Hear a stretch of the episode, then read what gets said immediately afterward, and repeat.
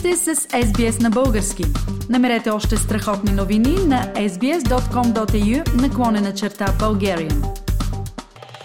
Продължаваме сега с една интересна тема и с един интересен гост. Носителят на седем международни награди, известни като кулинарните Оскари за кулинарни книги и фотография, Илян Илиев, който живее и работи в Кембридж, излезе с нова книга Вкусно в Северозапада.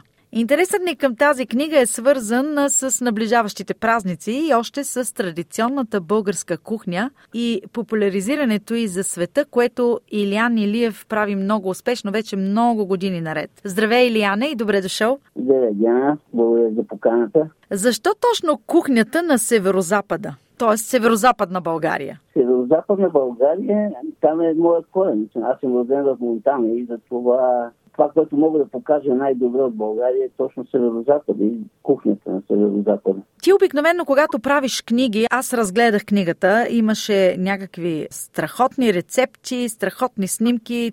Твоите снимки са винаги удивително апетитни. Благодаря. За кулинарен фотограф това е много важно, според мен. Но също така видях и специални снимки на музиканти, и на други хора, които бяха седнали на една огромна трапеза и с а, такава наслада и с радост а, и на лицата им и явно и в душите им, това, което показваше снимката, се наслаждаваха на госбите, които бяха отрупани на трапезата. Какви са тези хора, които участваха в книгата?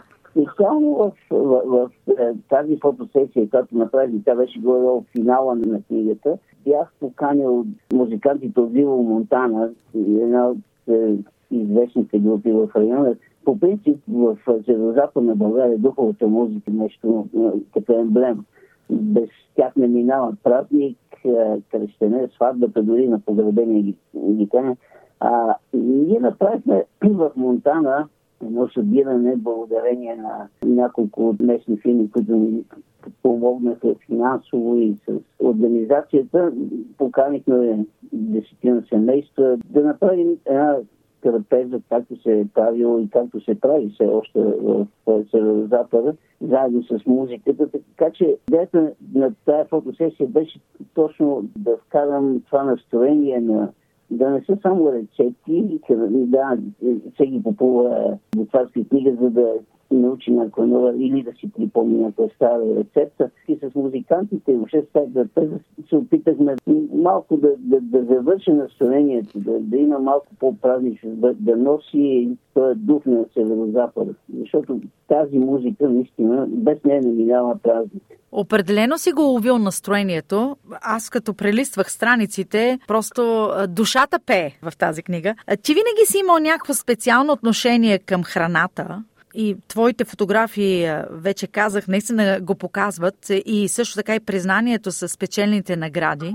Коя е най-любимата ти рецепта от твоето детство, от тогава, на времето в Монтана? От тогава до сега, ливените чушки на майка ми, много специална рецепта. Аз поне така се чувствам, защото винаги съм свързвал като хлапе може би не съм го осъзнавал, но сега, когато се връщам, когато ходя в Монтана, когато съм при мама, винаги тя ме посеща с панирани чушки. Иначе няма рецепта в тази книга, която да не харесвам, която да не съм опитал. И сега вече няма начин да не кажа на нашите слушатели как ги прави майка ти. Това не са пълнени чушки, а само панирани. Е, значи необходими са 10 броя чушки, печени разбира се, червени чушки, обелени, 3 яйца от свободни кокошки, 3 супени лъжици бял брашно, 3 супени лъжици олио и половин чайна лъжичка сол. Солта и брашното се смесват и тогава всяка чушка се овалва първо в сместа, след което се потапя в разбитите яйца. Това се повтаря 2-3 пъти. Добре овалените чушки се слагат в нагорещен тиган с олио, пържат се като се обръщат от двете страни до получаване на добър загар и после се консумират. Чушки са номер едно. Направо те са невероятни. Аз а, разлиствах, четях, викам коледа идва, нова година. Доста рецепти така могат да бъдат достойни за трапезата на всички наши сънародници тук. Освен чушките, които спомена, имаше различни. Боб с масна тиган по сумерски, пиян свински кебаб с а, сини сливи, може би за нова година. Едно имаше интересно супа от комшийски петел. Защо комшийски? По-хубава ли става? Всеки, който иска да пробва тази рецепта, трябва да прочете как се набавя комшийски петел сутрин рано като станете, това е възможно само за хората като мен, които живеят на село, имат съседите по кошки. Правите си кафе, отваряте си потата и чакате съседа да направи също, да пуснете на свобода кокошките. И тогава със сигурност ще има един петел и кокошки, който ще влезе и във вашия двор и вие сте уредени с материала за супата. за късмет. О, освен гозби, също така имаше напитки. Има бъс, вишни сироп, не бях пробвал, не бях чувал дори за този сироп от а, листа от смокини, който се оказа много приятно, много свеж.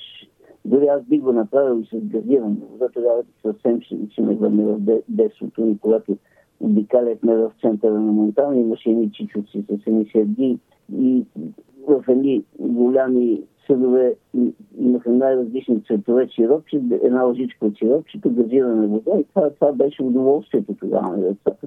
Да, и трошейки има и една паста, която си я спомням от детството, паста ком. За десетите съм поканил едно момче, което е родено в Монтана Петко Константинов.